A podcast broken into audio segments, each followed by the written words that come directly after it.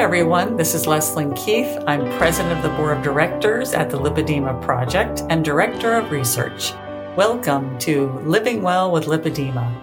Today I have an excerpt from an interview with Dr. Vasu Karri from the Lipedema Worldwide Summit that was held in 2016. Dr. Karri is a plastic surgeon in the UK. In this excerpt, he talks about how lipedema can be distinguished from lymphedema just by listening to how his patients describe their condition. He talks about how he finds his practice working with women with lipedema to be very gratifying. I'm a plastic surgeon, that's my background training, and my coming across lipedema was in a way accidental. I have a lot of interest in lymphedema, and I do microsurgery for the treatment of lymphedema. And I was sent a lot of patients from various other physicians saying, Can you please treat this lady with lymphedema? And upon arrival at my clinic, it was quite evident that these patients didn't have lymphedema, but they just had very large, heavy legs. And it got me quite puzzled because I thought, this is something odd here. I'm seeing a pattern in these women. They're of a certain body type. They all give a very, very similar story. There are certain trigger words they use to describe their plight. The symptoms are very much the same, and it really got me intrigued. I thought there's something going on here. This is not just people being overweight, there's some condition here.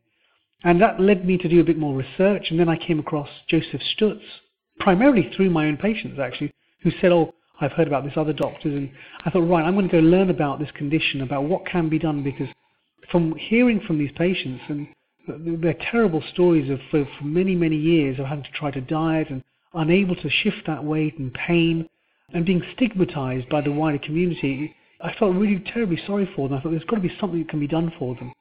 And through Josef Stutz and uh, reading about it and reading the scientific research that's been done on it, it was quite a fascinating insight into a whole different field about this condition.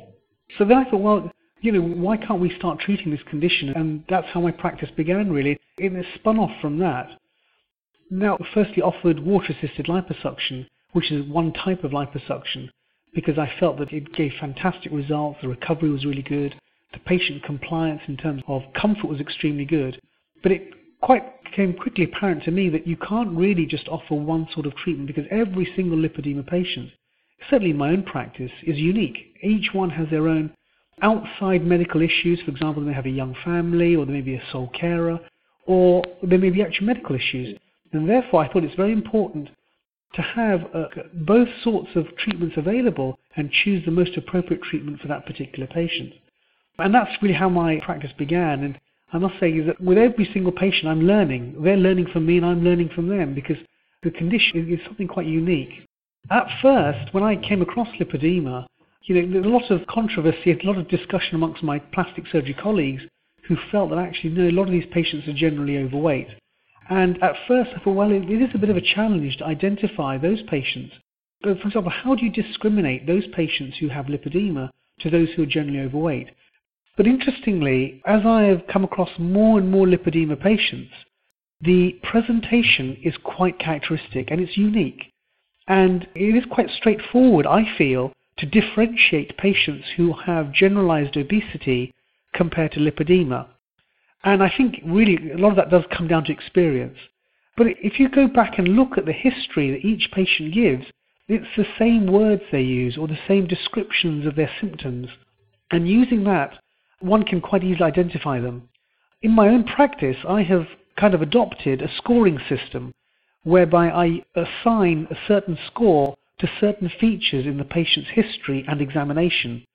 And when the score exceeds a certain amount, then I know the likelihood of this patient having lipedema is extremely high. I mean, for example, I have had a number of patients who have had bariatric surgery, and despite the bariatric surgery losing tremendous amounts of weight from their upper half, they're still left with extremely large legs.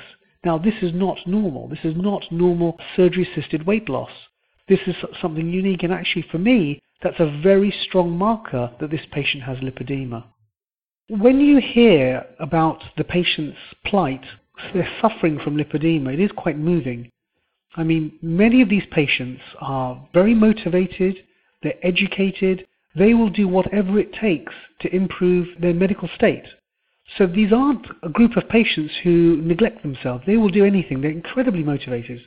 And when you speak to them, they have tried numerous diets. They have tried calorie restriction.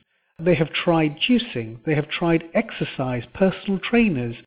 They have visited numerous doctors. They have researched on the internet. And yet they can't seem to achieve any improvement in their body habitus. And when you come across these patients, you realize, you know, these patients aren't trying to trick anybody or they're not trying to mislead anybody. They genuinely are suffering.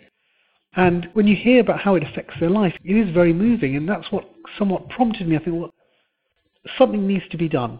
In the same way, we treat patients who have hip osteoarthritis with a hip replacement because their quality of life is affected, they're in terrible pain. In the same way, I view lipedema in the same light. These patients have terrible pain, they can't walk. What we take for granted on a daily basis, they can't achieve. And the, what was most motivating for me is starting to treat these patients. You treat these patients, and the satisfaction and the improvement and the improvement in their quality of life is really high, incredibly high.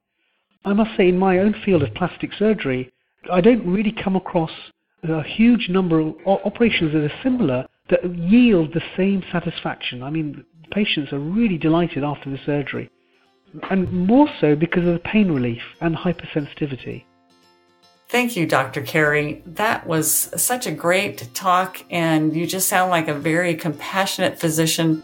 And I'm sure that you are a big help to women with lipedema that are able to use your services in the UK. And I'd like to also give a big thank you to all of you, our listeners.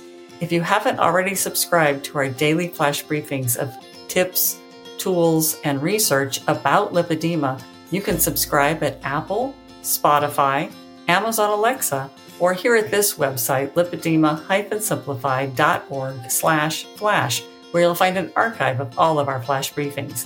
You can now also follow Living Well with Lipedema on Amazon Music and get new episodes when they become available. Thanks for listening, and I hope you'll join us again next time for another Living Well with Lipedema flash briefing.